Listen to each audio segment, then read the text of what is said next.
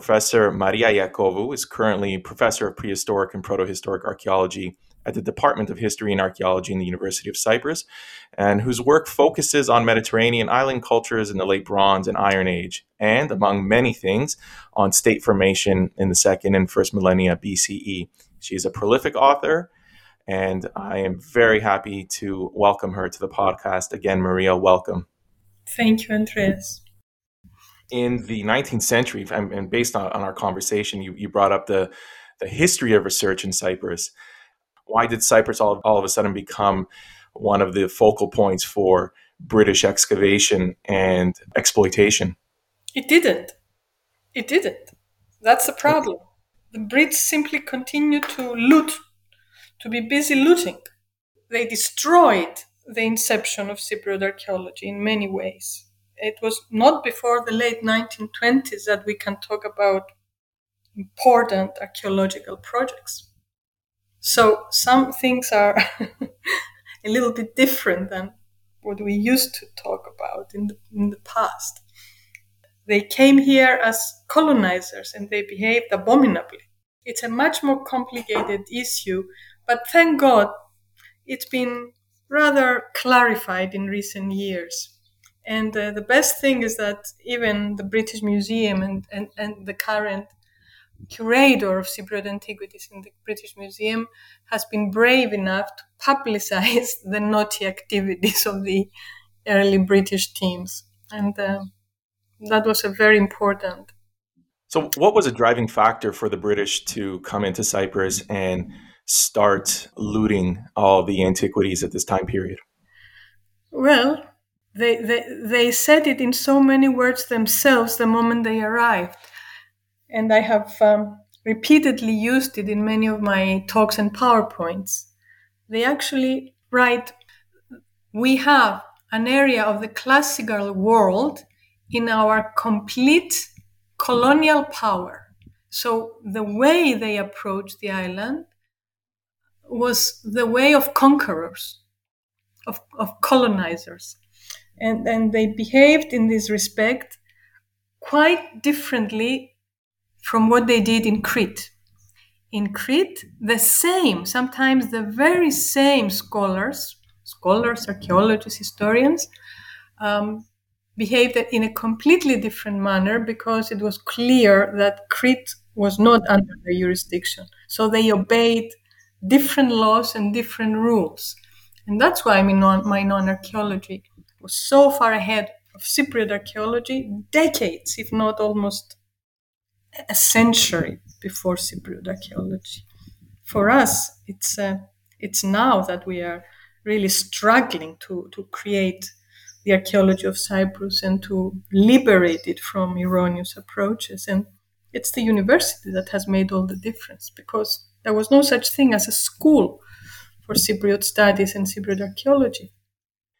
I read from um, one author, her name is Gail Hook, and she wrote, and I quote, "This neglect led to the founding of the Cyprus Museum in Nicosia," which uh, I should say I find kind of ironic.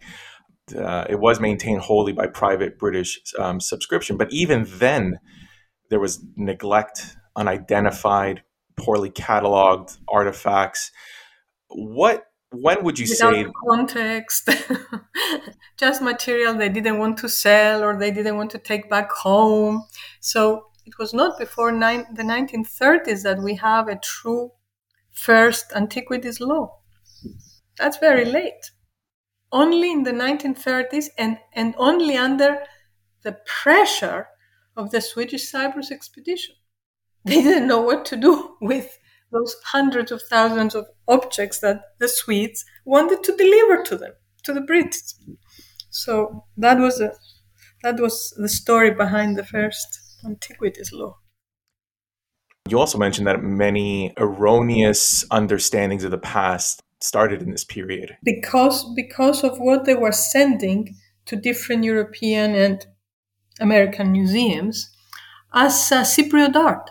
It was therefore um, an art historic approach based on, let's say, a couple of or many statues and vases that they were looking at out of context. Completely out of context.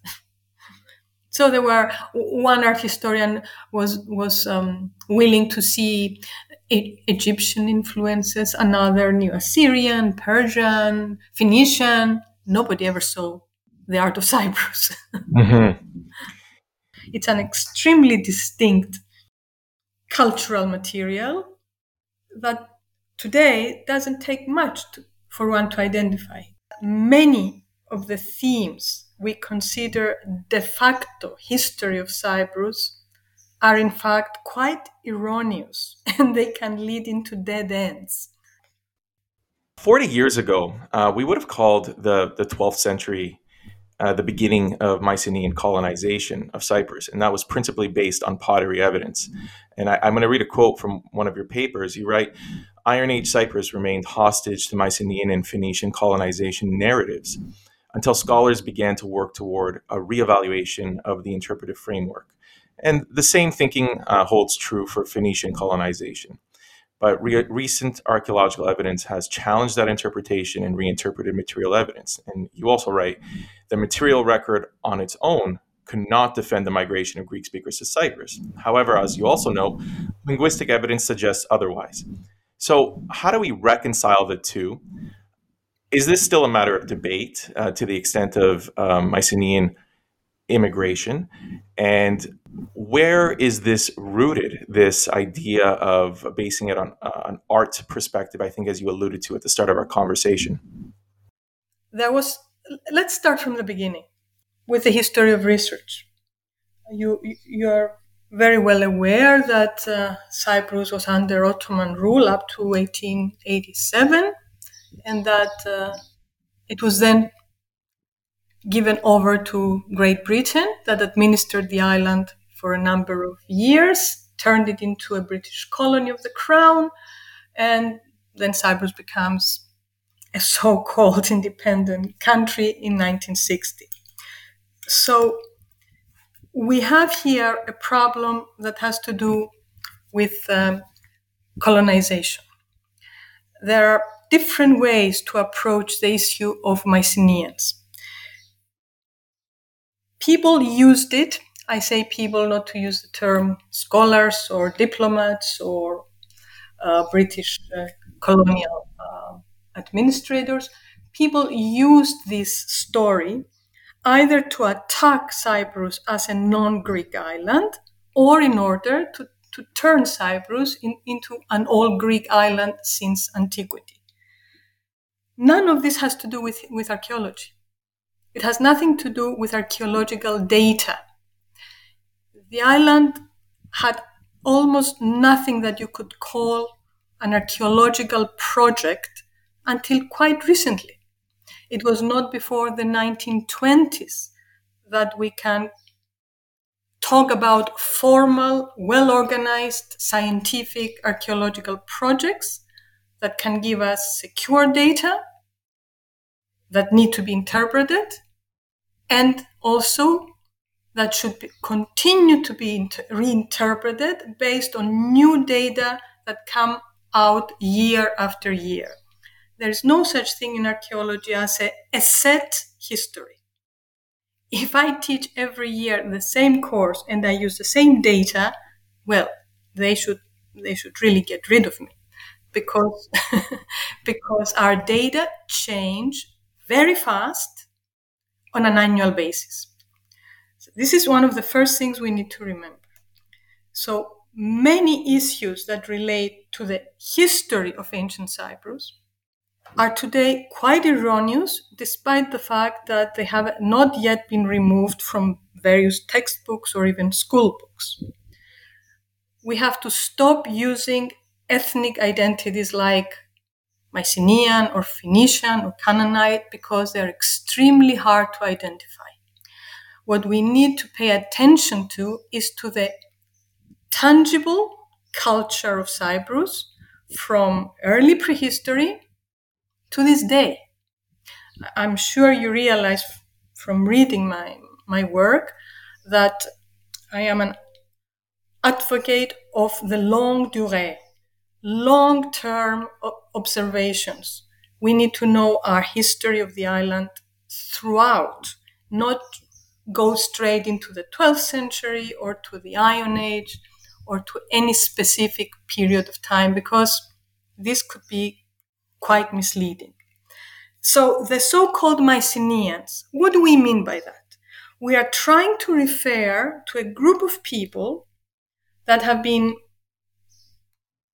identified with the earliest group that speaks and writes the Greek language. How do we know this? We have found their tablets, their economic accounts, from their administrative buildings called palaces, megara, in Knossos, Pylos, primarily, more recently in Thebes. And we know that with this system that is called Linear B and has been deciphered in the nineteen fifties, they were the, the first Greek speakers based on inscriptions, based on epigraphy. Do you realize that this linear system disappeared altogether in the twelfth century? Here we are, going back to the twelfth century. Why did it disappear? Because it was a scribal system exclusively used by a royal authority that was no longer in existence. They had vanished altogether. So people were not really literate. They were using that linear B system in order to record their economic transactions for the palaces. None of these scribes continue to be employed by anybody. So the mainland of Greece becomes once again illiterate, shall we say. In, in fact, it becomes an area that is not using a scribal tool. But shortly afterwards, this same language that the Mycenaeans were speaking, and we see this from the inscriptions, appear in Cyprus.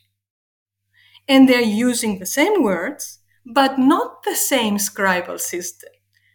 They are now taking over a local scribal system that was the island's own, Cyprominoan, and they are using it to apply their own Greek language.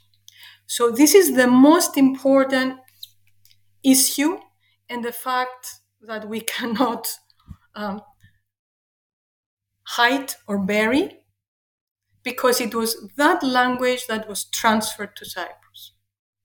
And gradually, very gradually, that ancient Greek dialect became the main language of the island. It took centuries. Why?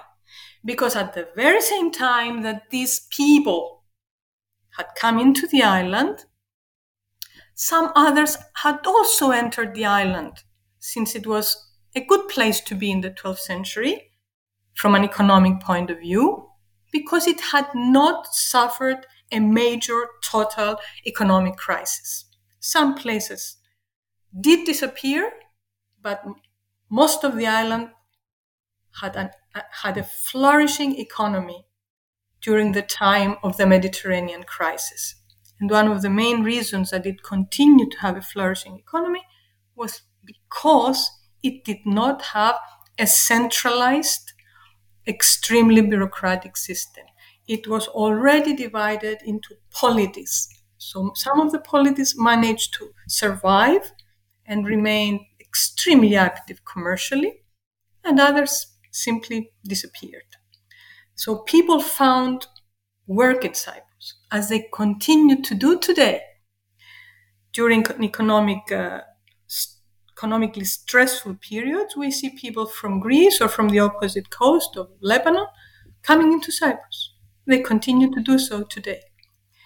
So in my view, it is quite clear that Canaanites that had also suffered major disasters at the end of the thirteenth, early twelfth century, were also transferred to Cyprus, and especially the eastern coast and Enkomi, because they were already in very close commercial associations with Cyprus, and especially with Enkomi, the, the, the metropolis of the late Bronze Age of the island. So it's not one linguistic group that comes into the island in the twelfth century. It is certainly two. There, it's very hard to avoid this. So the stories about Mycenaeans colonizing are erroneous stories because they did not colonize. They came looking for jobs. They came as expert masters of various and different types of um, uh, craftsmanship. And that's why all of a sudden in Cyprus, in the twelfth century and not before, we start having exceptional pieces of art in ivory, in metalworking, in um, um, monumental uh, buildings made of uh, ashlar blocks, well-carved stones that didn't exo- exist before. All these people had become jobless because these main royal um, administrative centers had disappeared. It was the end of the Mycenaean palatial culture, but it was also the end of the Hittite Empire and the end also of the new palace period new, in, in Egypt. So you have a lot of experts all around the Mediterranean looking to relocate. And one of the places where they relocated was the island of Cyprus.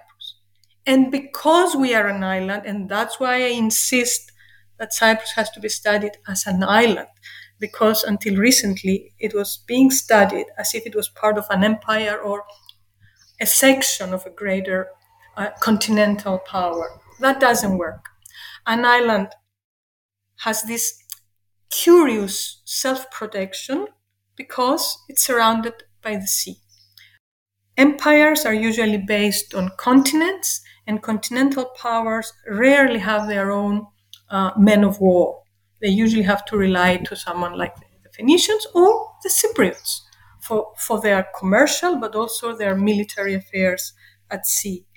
So this so-called island isolation gave Cyprus the, the, the freedom to make choices, economic choices and political choices, that places like the city-states of Lebanon, that we usually call Phoenician, did not have. They were constantly invaded by continental powers, whether these were the Neo-Assyrians or later the Persians, but not Cyprus. Most of the time, Cyprus got away with this. So we are not talking about colonization. We're talking about the infiltration from surrounding lands, from the Aegean, from the west and from the east. And we ca- and in order to understand this, we have to continue looking into our island data, our evidence, into the first millennium. Not only because this will show clearly that the island did not just speak one language. People were using three different languages to the very end of the fourth century, which is the first time that we can really talk about an invader that will take over the island and abolish its indigenous political system. Yes. Ptolemy, right? Yes, yes. It, that, that was the, the first time that Cyprus was forced to abandon its true political independence and the way with which it behaved in order to be affluent and to be able to have at least ten or seven independent city-states that were extremely active in the Mediterranean for more than a millennium. All this starts in the twelfth century. And then we have to follow it step by step into various different political and economic episodes. The early Iron Age with the Cypro-Geometric, the Cypro-Archaic, a period of amazing affluence for the island, when we really have all the, the good evidence about the different city-states and the different scribal systems they use, and then the classical period, which br- will bring us to the very end of Cypriot independence, when Ptolemy will abolish, in fact, execute just about all the, the royal dynasties. You do raise a number of questions. Now, Nicholas Coldstream, he refers to these migrants as opportunists, perhaps even economic refugees, which sounds very apt. Um, now, you note that the substitution of the term colonization with the term migration is not necessarily the ideal one, but it helps. What word would come to mind when you're describing these people? Yes, I fully agreed with him that we're talking about opportunities. It was a period of entrepreneurialism. It was very easy for new people to, to, to make a successful new beginning on the island. But there's something very important that we need to understand. They were not just going anywhere on the island.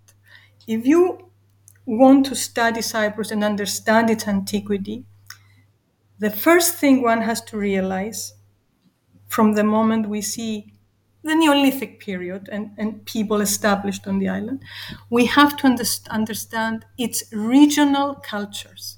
There is no such thing as an island that behaves in a homogeneous manner from one end to the other.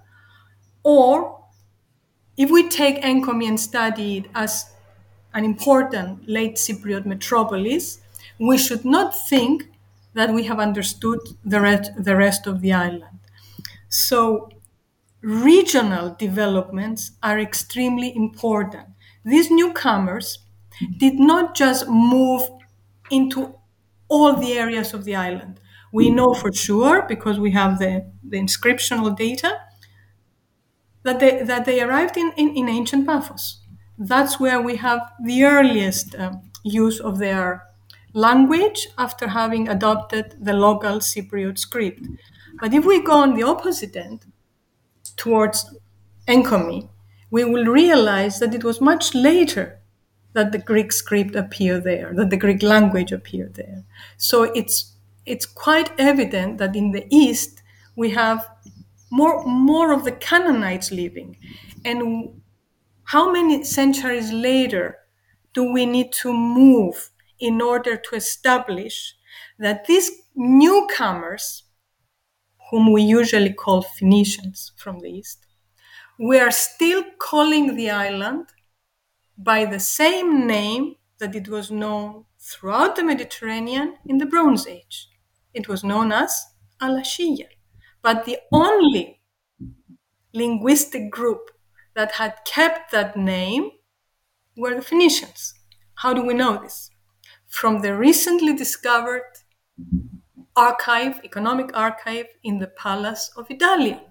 And that's why I'm saying there is no such thing as specializing in the twelfth or the eleventh century. You need to move all the way to the end of the fourth, beginning of the third, to incorporate the evidence provided by the new finds from Idalion, these fantastic new projects with at least seven hundred inscriptions written in the Phoenician, as we call it, alphabet, that reveals that the people writing in the Phoenician alphabet, the people living on the island, who are already um, rulers of the city-state of Kition and had now invaded Idalion, knew of the island by its prehistoric late Bronze Age name, Alashia.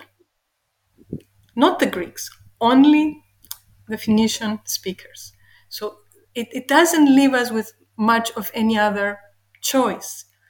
For them to keep using that name for the island, it means that their forefathers had been established that early in Cyprus. What's the need for these migrants to start recording in Greek? Because, yeah. because they had arrived in a literate island. Listen, I'm sure this, this this has also been made quite clear in, in the work of Philippa, who is a, a wonderful scholar. Um, when, when a place acquires and makes use of a scribal tool, it means it has reached the climax of its development, economic, political development. So the island of Cyprus, and this is what was missing from the earlier interpretations, the island was not viewed, especially in, in the years of the British colony. I will refer in a while to, to the introduction of Sir George Hill.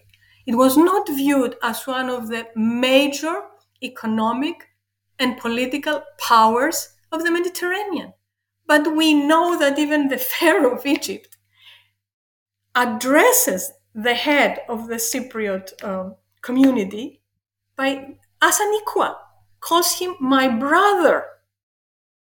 So based on this, the lingua franca, the diplomatic lingua of the late Bronze Age, Cyprus was on a par with the major superpowers, the Hittites and the, and the Egyptians. At the same time, the Pharaoh of Egypt refers to the rich king of, uh, of Ugarit as my son, because considers him lower than him, maybe even a subject, because being on the continent, continent the, the coastal polities of uh, today's Lebanon were always under the threat of the superpowers. On the one hand, they had the Hittites pressing up upon them, on the other, the Egyptians, and they clashed over the Orontes River uh, at the end of the thirteenth century. So, so it is very important to realize that by by calling the Mycenaeans or the Phoenicians or anybody a colonizer, the problem is that it means that you are negating the true identity of the island as an economic superpower of the Bronze Age and the Iron Age. And we're if ignoring its agency, and we're we're treating it as a passive reception, exactly. receptor. Right, okay. Yeah. And, and, and what did Sir George Hill write in a book that used to circulate for at least, I don't know, maybe almost sixty, seventy years, um, and was considered the classic history of Cyprus? What did he write in, in his introduction of the first volume? Cyprus has no history of its own. It acquires history only when it's invaded or colonized. This is what has created all the major trauma and drama, and has re- and, and has produced endless pieces of of completely erroneous approaches to the island. The island was a true superpower because of the way it had used, especially its mineral resources, copper, and because it had absolutely no other way to survive. The Cypriots knew, long before anybody Greek or Canaanite had arrived on the island, that they had only one way to develop complexity, political and social complexity. They were not going to achieve this the way the Minoans, the Cretans, did. What did the Cretans do? They explored their, their farming abilities. They could sell olive oil. They could sell agricultural products, as they continue to do today. Have you ever have you ever seen the, the, the huge boats leaving the, isle, the, the the harbor of Heraklion on day after day after day, moving towards Europe or the rest of uh, the Aegean? They continue to, to have one of the highest per capita incomes of Greece because they're selling products of their land. Cyprus has no such chance, never did. It was always a semi-arid island. It, it has completely different um, agricultural environments. Some of them are, are completely uh, deficient for any kind of product. It was impossible for Cyprus to promise that it could send agricultural products year after year in order to develop a polity. A city-state. No city-state on the island could have flourished based on regular export of agricultural products. That was always secondary. Having understood this very early, now we know that they had already attempted to join the economic networks in the third millennium B C. This is today new but very well significant. Well-studied facts that during the second half of the third millennium, they managed to join the so-called Anatolian metal trade network that goes all the way to Cilicia and even Asia Minor and the Black Sea. And they did so from um, a port of call on the north coast, Vasilia. But this um, first attempt did not last long because that network collapsed. It collapsed a thousand years before the twelfth century. And I'm pointing this out because we need to understand that both in in twenty-two hundred and again a thousand years later in the twelfth century, Cyprus suffered partially because it because the Mediterranean-wide economic network had trouble. What does this mean? Cyprus will always have trouble when the bigger network in which it is involved disintegrates. Right, and if Cyprus is exporting copper and the outer network falters, who do they have copper to distribute to? Exactly. Immediately, they take a break. And what do they do in the twelfth century? The moment they see that, on the one hand, they are losing a major partner, let's say the Pharaoh of Egypt or the Mycenaean kings. But on the other hand, they have been liberated because mineral resources were not allowed to be exchanged with anybody other than heads of state to the end of the late Bronze Age. Now, what what do we really mean when we say, oh, this is the end of the late Bronze Age in the Mediterranean and we're coming into the Iron Age, the early Iron Age? Liberation. This is a major positive period. It's a wonderful period. It's a period in which entrepreneurials will, will thrive. They don't need to exchange lots of letters calling each other either brother or, or, or son. They're just commercial partners. And that's why we have minimal scribal evidence, m- minimal number of inscriptions during this period that everybody considers a period of illiteracy. Yes, we don't have enough uh, inscriptional material anywhere. And in case in the case of the Greek world, they've lost their scribal tool altogether because they don't need it. But they will create a new one when they, they do need it.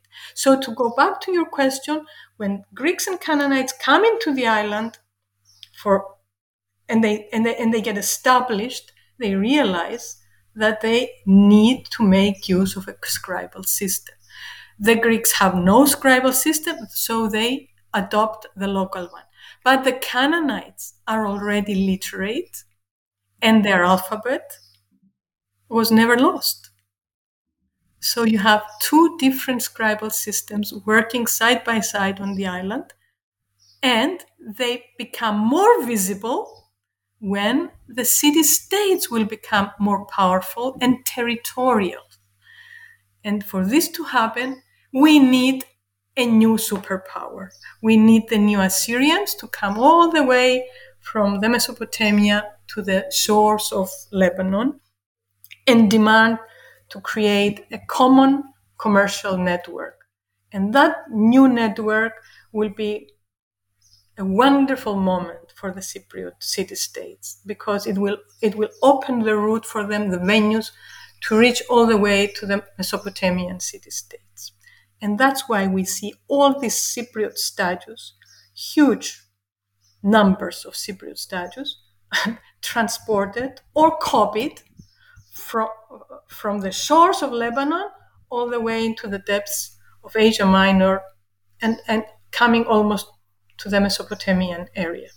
Every year they send me hundreds of pictures of pottery and statues that are either copies or imports from Cyprus. And everybody wants to copy them. So do you realize what this means? Instead of calling Cyprus, oh, from an art historic point of view, Uh, oh, this looks a little bit like Phoenician and the other looks a little bit Egyptian. Instead, everybody is importing or copying Cypriot material in the Near East. You've uh, referred to the Iron Age as a close reenactment of its late Bronze Age political-economic tradition. What characterizes the Iron Age and what distinguishes it from the Bronze? What ways do we also have evidence of continuity between these two periods? I have often been terribly misunderstood because of this code that you have used. Um, I strongly believe in studying Cyprus from the beginning to today without isolating myself or making myself a so-called specialist of one little period. Um, I call those very dangerous period boxes.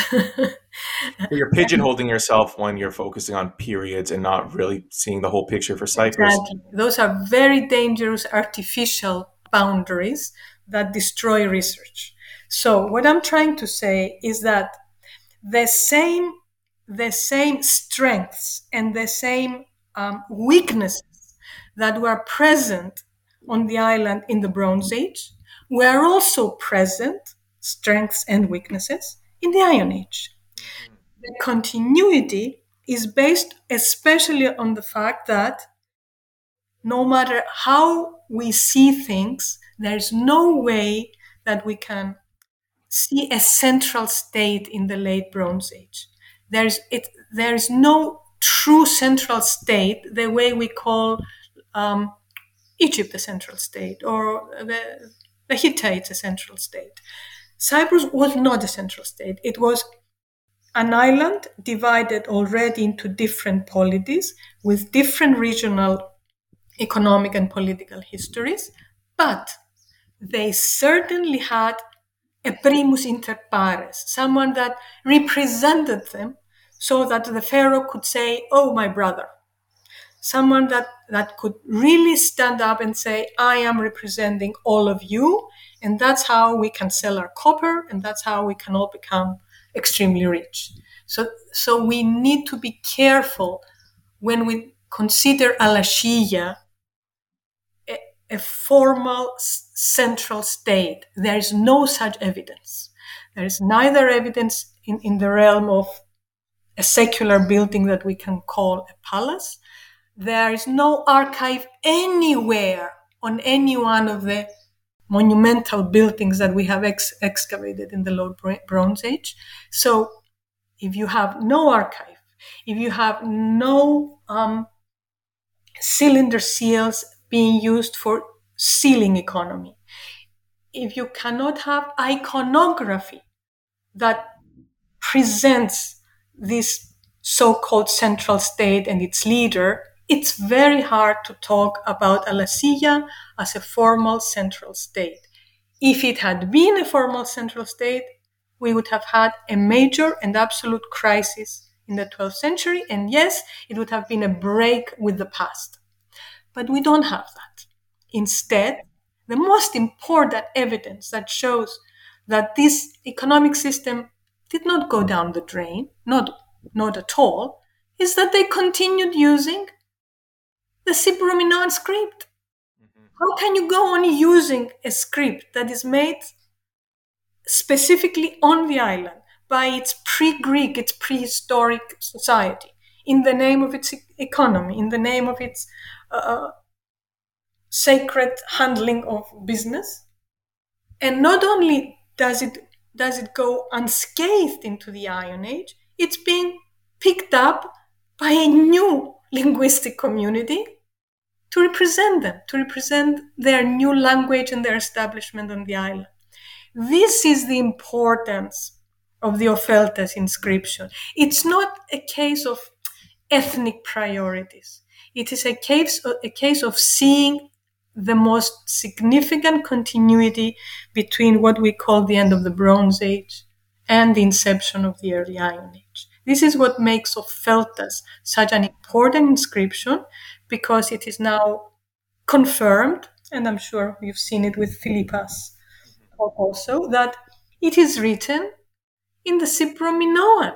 It, it, they're using the Cyprominoan to write this this Greek, Archaedo-Greek name, Opeletau. So we don't have a world that has disappeared, and then a new world that will come into being in the Iron Age. Those that continue to propagate this idea have a certain little problem. They want Cyprus to continue to be, you know, this passive island that expects foreigners to come as colonizers, as, as, as superior creatures, the same way that the British came at the end of the nineteenth century, and provide culture, a linguistic system, um, an economic system, a political system to the island. But the evidence goes against this, because we have we have complexity at the end of the Bronze Age. We have complexity in the early Iron Age. I'm talking about complex societies, right? Right, right. These col- these migrants, I almost used the word colonists, these migrants, how are they able to insert themselves into this established social order when, as you said, a complex system already existed? We don't know. This is the this is the truth. We can have we can have ideas, we can make suggestions. This is there are questions that are not ready to be answered and may never be answered. An archaeologist has to be ready for this. There is no such thing as um, archaeology providing us answers for all our questions at any point in time, no matter how well we will excavate, no matter how many new da- data we will provide. We have to be ready to admit that some things will continue to receive as an answer. We don't know. We do not have enough evidence because we don't see them. We see the de- we see developments in various fields, and, and, and we try to interpret whether these were done exclusively by a local um, by local craftsmen, or maybe these local craftsmen were now helped by others that had come from more developed systems. And it looks that we we, we have much of this evidence, especially especially in, in in ancient Paphos, where I work. All of a sudden, ancient Paphos that was already inhabited at the beginning of the late Bronze Age, but was not much of a, an important place. We, we don't have rich tombs at the beginning of the late Bronze Age. We don't have a lot of commercial activity, far from it. So it's not like Enkomi. It's not like Hala Sultan Tekke. It's a, it is a harbor city, but with not much to, to talk about during the early centuries of the late Bronze Age. And then all of a sudden, what do they do? At the end of the thirteenth, at the beginning of the twelfth, at that, at that, at that intersection, when the rest of the Mediterranean goes into a major crisis, what do they do in Old Paphos? They build the one and only mega monument of the island, a, a huge temenos with stones that they did not know how to cut in the past. So who taught them? Who were these engineers? Who were these people that managed to bring into uh, existence such a major sanctuary? Uh, the only one that comes close to it is of the same date and is at Kition. At, again, only two sites acquire these sacred uh, temenoi, sanctuaries, and there is no precedent, but there is also no continuity in this architectural approach. It's unique. What what what do they say in these two places? What, where, what are they trying to tell us when we see this coming into being, founded? We are a city-state and we can handle this. This is the beginning of the twelfth century, the beginning of the major crisis. And Kition and Paphos say to everybody, there's no other way to explain this. We are a formal city-state, and we are in charge of a major resource area. We are a harbor town, and we can continue to be economically extremely successful. Neither was a major power before the construction of these sacred sanctuaries, of these sacred uh, loci. They were secondary. And now I do think I understand one of your quotes. It does not have to have suffered their crisis, not exactly. undergone their dark ages. Exactly. When we think of, um, you mentioned these settlements. Uh, you call them city kingdoms. And although written sources never actually call them kingdoms. Exactly. Um, yeah, Thank you right. for that. Thank you. Well, I do what I can. Yeah. So, I mean, why? What would calling them kingdoms, uh, first off, impl- erroneously imply? Um, and what do you think is a more apt characterization? A polis, a microstate? I, I, I, we have, I have devoted at least one very nice conference on this issue and have since been calling them polis, city-states, because that's what they were. But l- let's go back to the history of research. How, how right. did the term city kingdom yeah. come into being? How?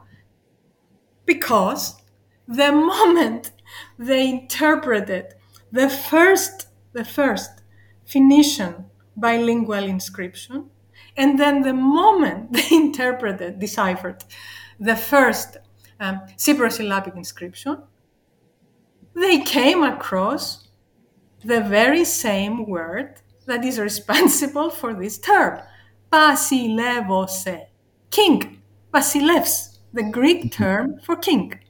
Basilevose, written in the in the Cypriot syllabary, and also in the Phoenician language, M L K, and translated in the in the in the bilingual inscription as Basilev's king.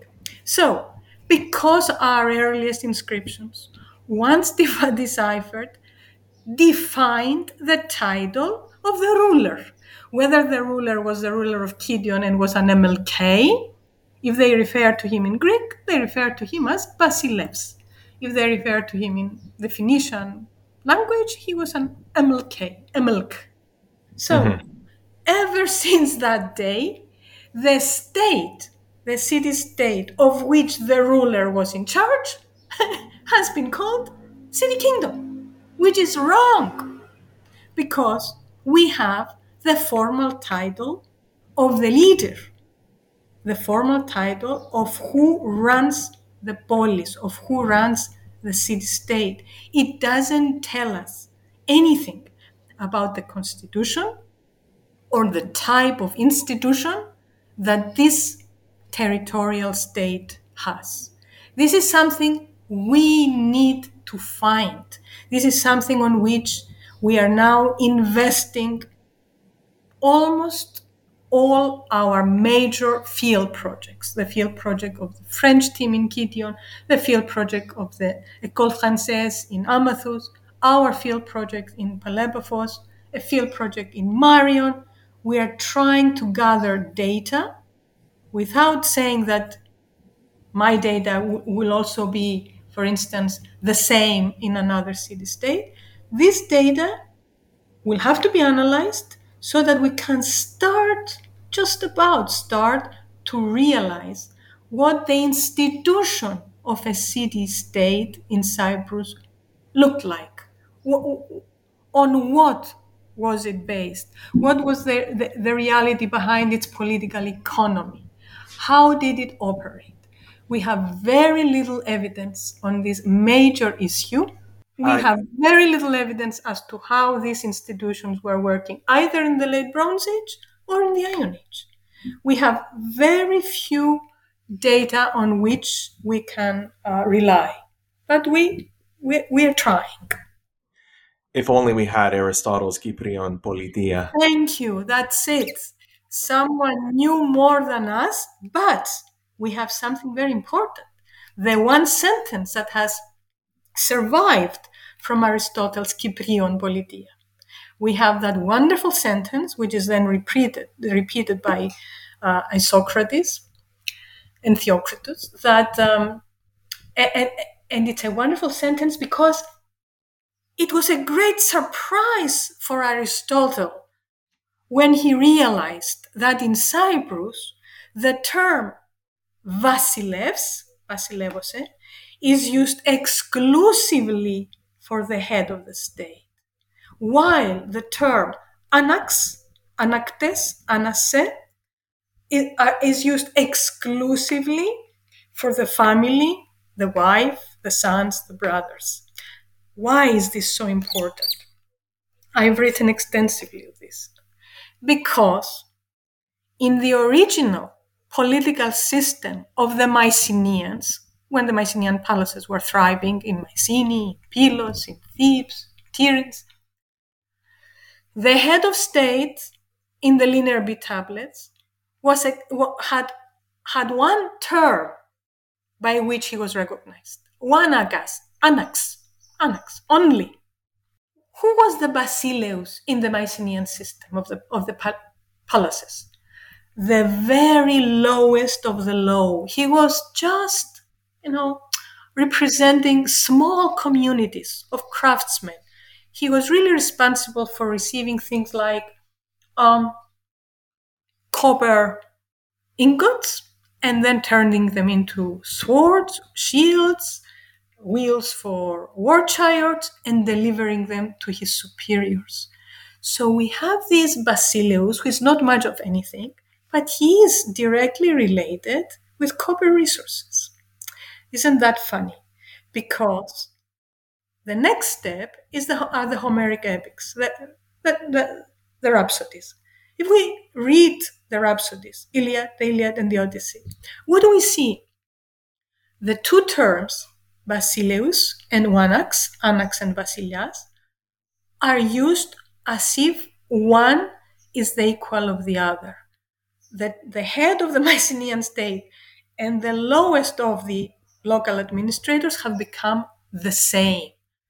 Even today, in our modern Greek, we say anaktas and vasilias as if they are directly interchangeable, and they are, but not in ancient Cyprus. And this is what surprised Aristotle. And this is why, of all the Cypriot Politeia, everybody kept repeating and rescued this one sentence. Only in Cyprus did the basileus, the king, received the, the head of the state.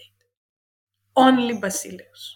Wanagas was only his brother or his son or his wife and, and daughters. So what happened in Cyprus? This is one of the few little things that we can touch upon to talk about these Greek-speaking migrants. When they came into the island, they came with a basileus. They came with someone who was already in charge of these small groups, who was already recognized as their leader, as their head. He, he knew of copper. He was already a craftsman. So we have to pay attention to these little details. Now and then they can give us a lot of information to piece together these, these very dark areas of our history. Why didn't a regional power in this time simply invade these, these um, polises and control the copper trade uh, at this time period? I know that in um, when Assyria rises to power, there it seems to be an alignment of mutual interests, but not a conquering phase. Islands. It is much cheaper for a superpower that lives in the Mesopotamian region and has no uh, ships of its own. It is much cheaper to negotiate an alliance, especially if, if the polities of Cyprus are dying to have this economic alliance, than to invade. Because if you invade, you also have to station your army, your representatives. It, it, it's, it's a major investment. Why didn't they invade in the in the late Bronze Age? Why did the, the pharaoh did not send his armies from Egypt? Because it was much cheaper to be in an economic um, liaison of exchanges than to have to to run another country. Invasions are not ideal for economic success, especially when you have to deal with an island offshore. It's much easier, and empires never last forever. And um, it's fascinating to, to to properly read the stela of Sargon the First and to understand how he describes how Sargon the First of Assyria in seven oh seven B C describes this liaison initiated with the rulers of Cyprus. To begin with, this is the one and only Neo-Assyrian stele that has ever been found beyond the continent. It was shipped to the island. It was stationed somewhere. It was found on the shores of Kition, of Larnaca. Uh, the original is now, of course, in Germany, in the Berlin Museum, but the copy is in the Larnaca Museum. So what does Sargon the First tell us in the one and only uh, cuneiform inscription, royal cuneiform inscription, on this beautiful stela?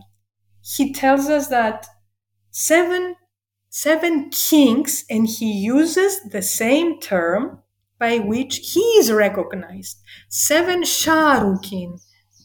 He is also a Sharu of Assyria. The same title that he gives to himself, he gives to seven Sharu kings in Cyprus. So this is the most important inscription that tells us that now the island is no longer pretending to be a unified central state. It is probably recognized as an island where there are at least seven, maybe, more or less, different city-states, each with its own leader. This is extremely important. And the island is no longer recognized by the name of Alashia, gone. That name is not known to the Assyrians or to anybody after that, except the Phoenicians. He calls the island Ya Atnana. There have been many attempts to understand the etymology of these words. Most of them try to say that the, the Assyrian ruler recognizes that the island belongs to the Danunans, to Greek speakers, for instance, but that is really secondary at this time. The important thing is that he tells us that these seven Sharu went up to him because of fear, since he had arrived on the shores of Lebanon, and asked to be incorporated into his empire. He never says, I have gone over to invade them or to conquer them. He, he accepts their offer and decides on a tribute that they will have to pay. Well, isn't it funny that by seven oh seven B C, and especially in the course of the seventh century, soon after, the island becomes filthy rich. We have the development of huge sculpture. We have the development of uh, extremely strong territorial states. We see the sanctuaries. We see exports from the island all over the Near East. We see the inscriptions growing, and most of them are inscriptions issued by kings, by leaders. And before the end of the sixth century, all these different Cypriot leaders are so independent and so rich that they introduce numismatic economy. It's one of the earliest introductions of numismatic economy in the Mediterranean. By the second half of the sixth century, Cyprus goes into numismatic economy, and at least seven different places on the island are so affluent that they are importing silver to strike these coins. And each coin represents the established authority of a different city-state, with with iconography and uh, inscriptions that are not Phoenician, that are not cuneiform, but are Greek syllabic. How would we characterize the relations between this, the, the, the polices in Cyprus? Now, uh, were they in states of conflict, constantly bickering? Yes, over- constantly. That's why, and I've said this many times, and I have analyzed it many times, if you are honest with what you do in Cyprus, ancient Cyprus, you will never say, I know the exact number of the mm-hmm. polities at any one point of time. They are constantly fighting each other. But we, we can identify certain key periods. There is no doubt that in the course of the early Iron Age, the island experiences extreme fragmentation, extreme fragmentation. It means that both inland territories and coastal areas are all attempting to be in charge, to be primary centers. This cannot work. It cannot work because if you are a harbor town in Cyprus, it means that you are receiving resources from the hinterland that you will export. If the hinterland says, I am the primary center, but you have no access to a harbor, what are you going to do with your with, with your resources? You cannot eat your, your copper. And even if you have a lot of agricultural products, well, you cannot remain in power by simply devouring your own production. You need to export. And that's what happened with Tamasos. Exactly. Not only with Tamasos, in the end also with Idalion. We see a gradual, very gradual development that will be con- uh, that, that will be settled in the course of the archaic period due to, to the emphasis paid by the, the Neo-Assyrian um, liaison, because they have to pay tribute. And if they're going to pay tribute, they have to have a very strong political economy. So that speeds up the territorialization and stops the fragmentation. This doesn't mean that Tamasos will disappear from the map. It is important to realize that whoever is now in charge of the area of Tamasos, and of course it's not hard to recognize Salamis being in charge, otherwise Salamis would have had absolutely no access to copper. You you have to realize that Tamasos did not lose its geographical identity. It continues to be referred in the inscriptions as Tamasos. We don't have inscriptions by a royal authority. We don't have coins that were struck by a Tamasian king, but Tamasos continues to have a distinct geographical identity. It's amazing. And the same will happen with Idalion. Idalion will be conquered eventually by Kition, because as I will continue to insist, for as long as Kition and Idalion belong to the same territory, to the same region, it's an either-or situation. Either the one or the other will be the primary center of the city-state. At first, at the late Bronze Age, we see Kition. In the twelfth century, we see Kition being extremely prominent. But soon after, by the end of the Cybergeometric period, it's obvious that we have a superpower in Idalion.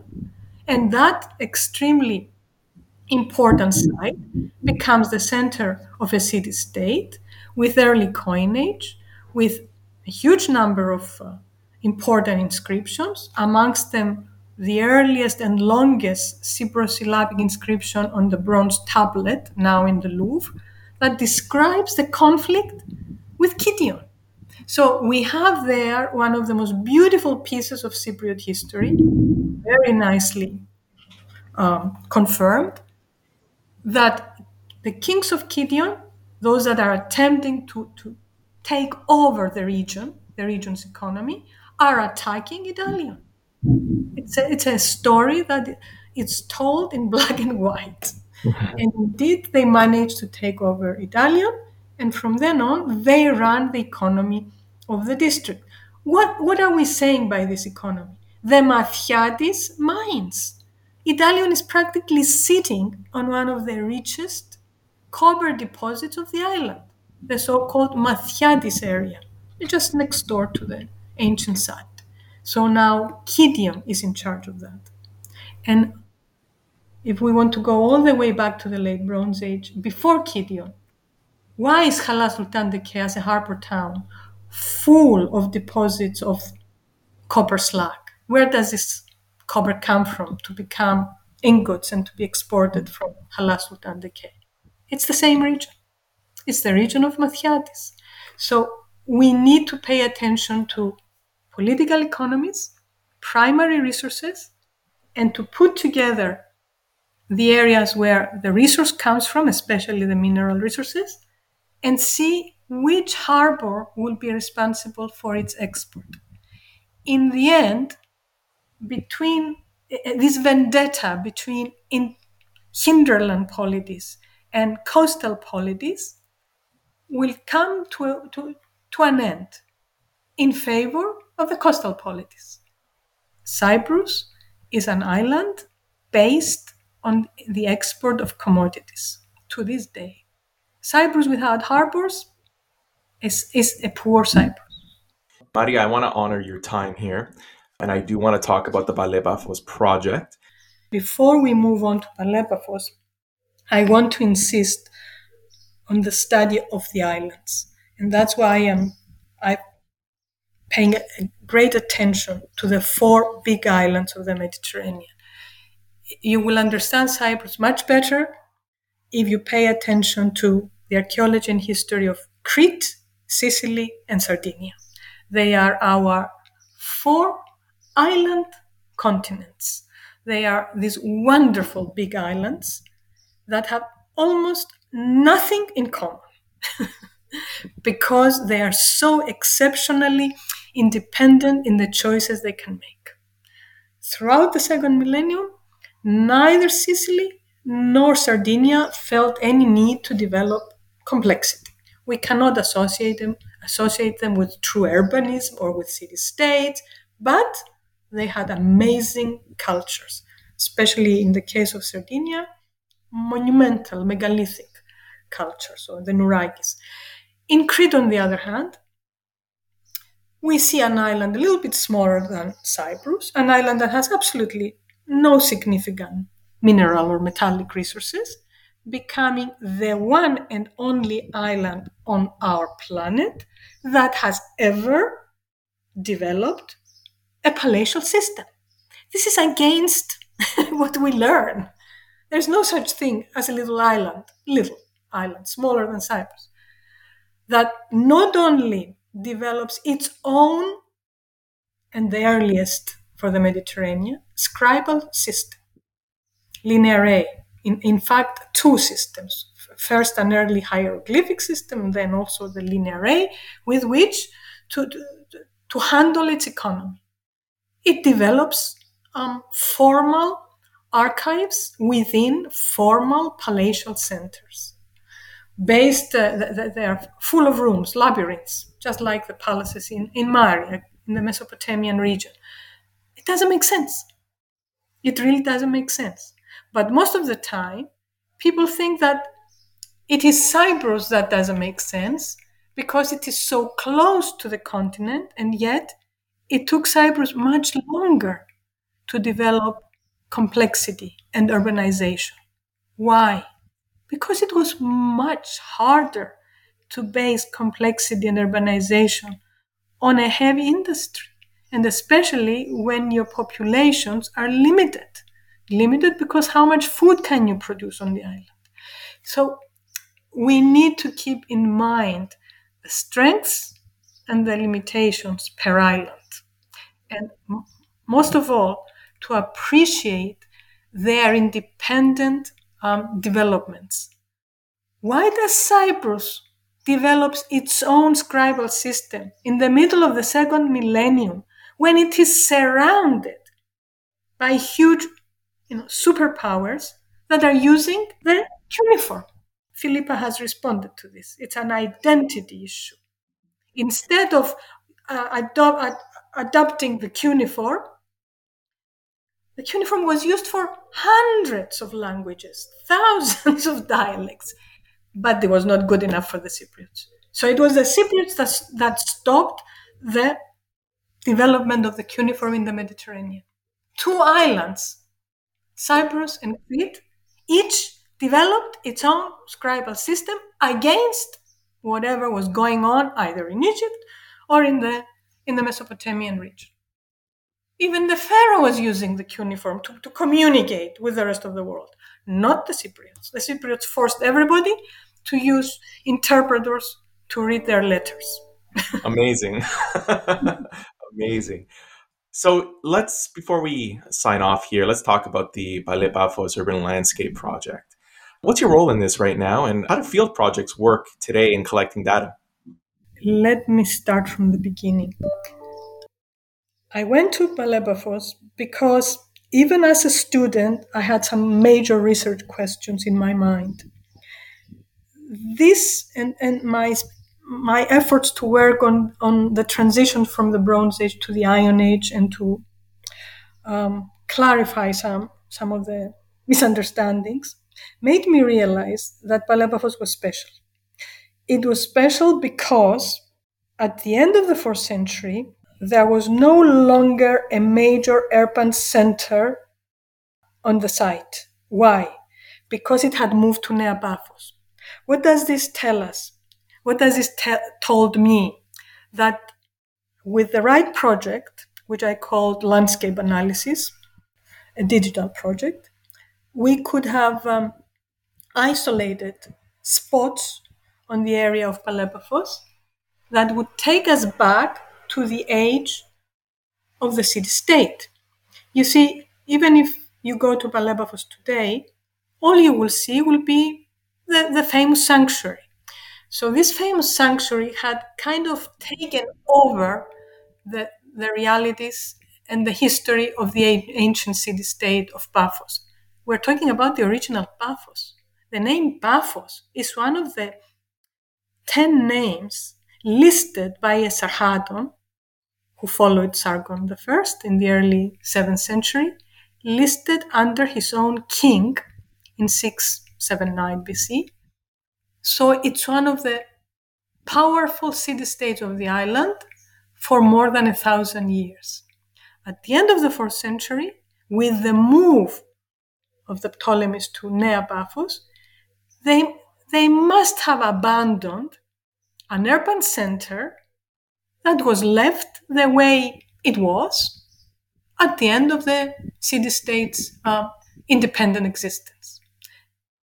I didn't expect to be as successful as we were in the end. So in two thousand two, two thousand three, first I invested together with m- many wonderful colleagues in a in an early project called the Palaepaphos Digital Atlas. We collected with a G I S system and a related database this huge amount of dispersed information over five square kilometers around the sanctuary that mostly had to do with tombs, and um, analyzed it spatially and chronologically.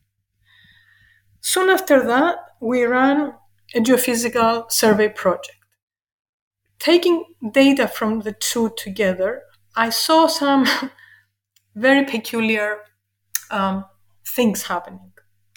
And I realized that uh, some of the things we considered facts were not facts.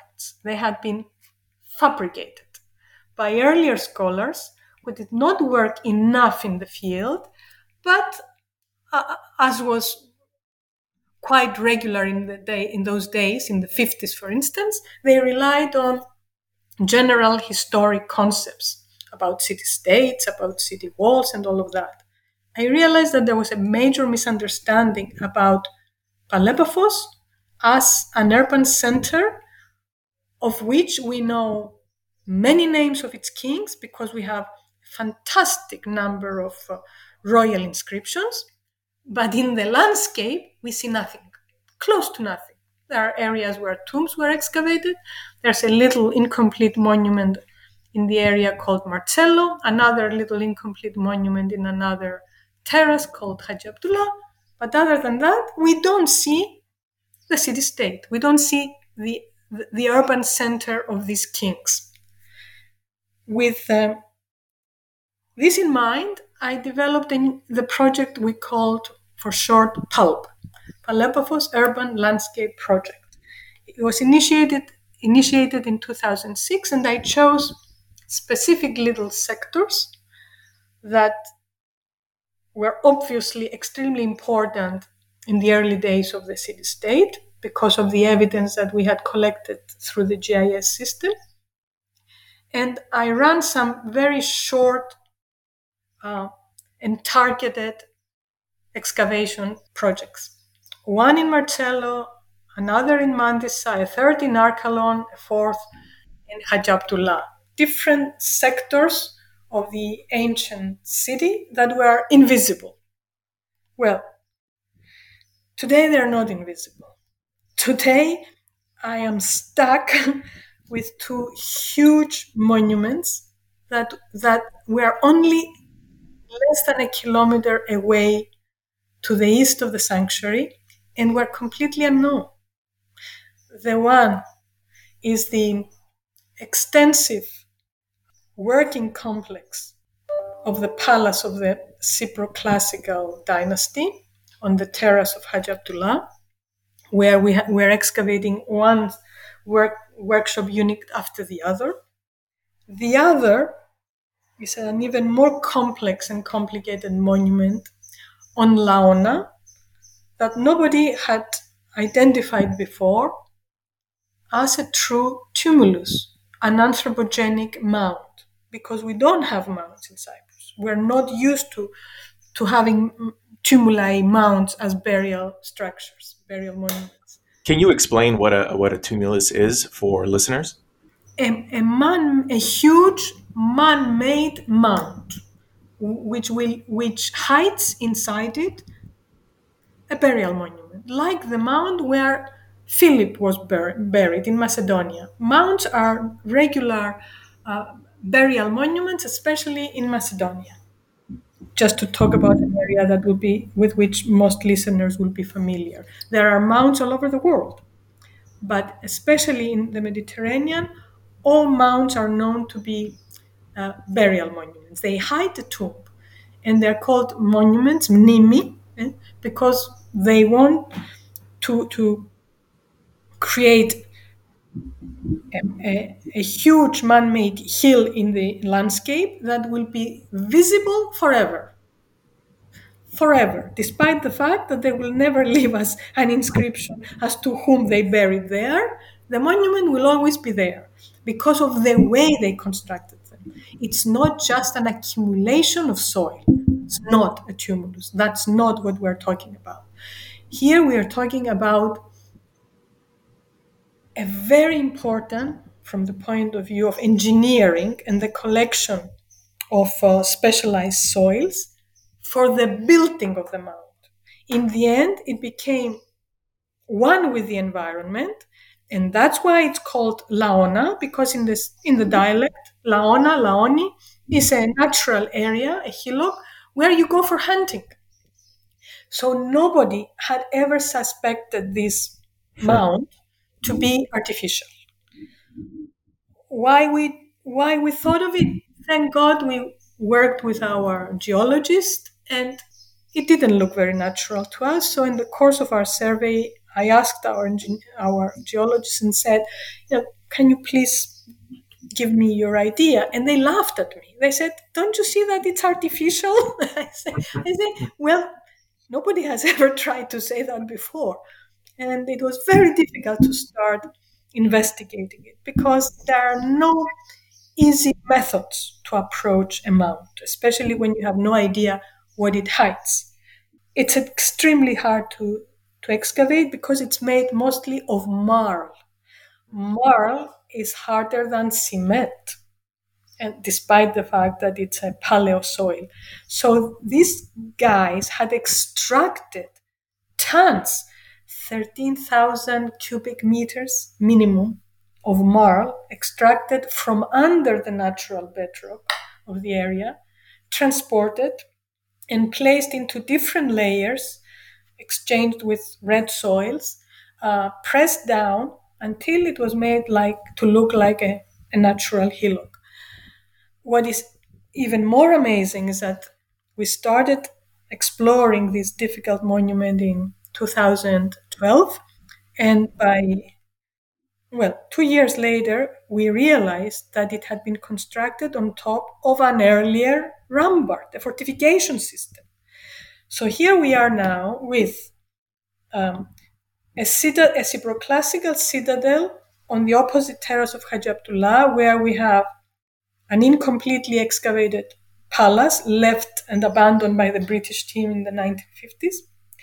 A huge new monument which is recognized as the formal workshop complex of the palace, a mound that is still hiding its burial secret, and an, a very important fifth century classical um, defensive system, a rampart, hidden under the mound and thus preserved to a maximum height of eight meters.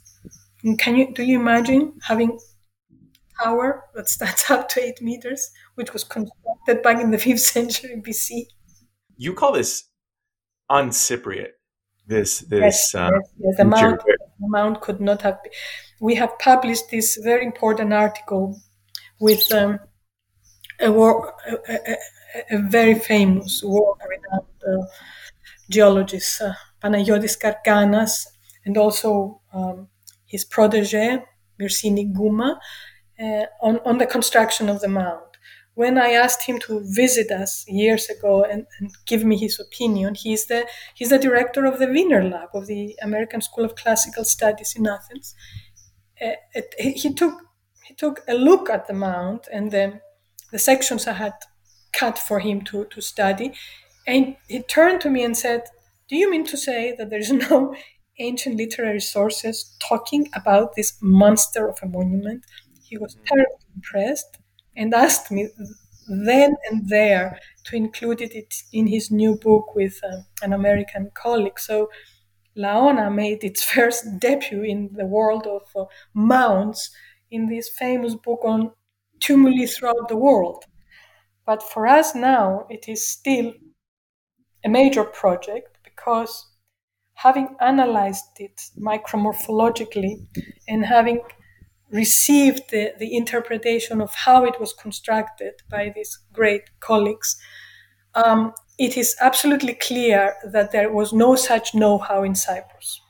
Uh, these were expert engineers that had made tumuli elsewhere. So what does it this mean? That we have to think in terms of a period in time when such specialists could have arrived in Cyprus.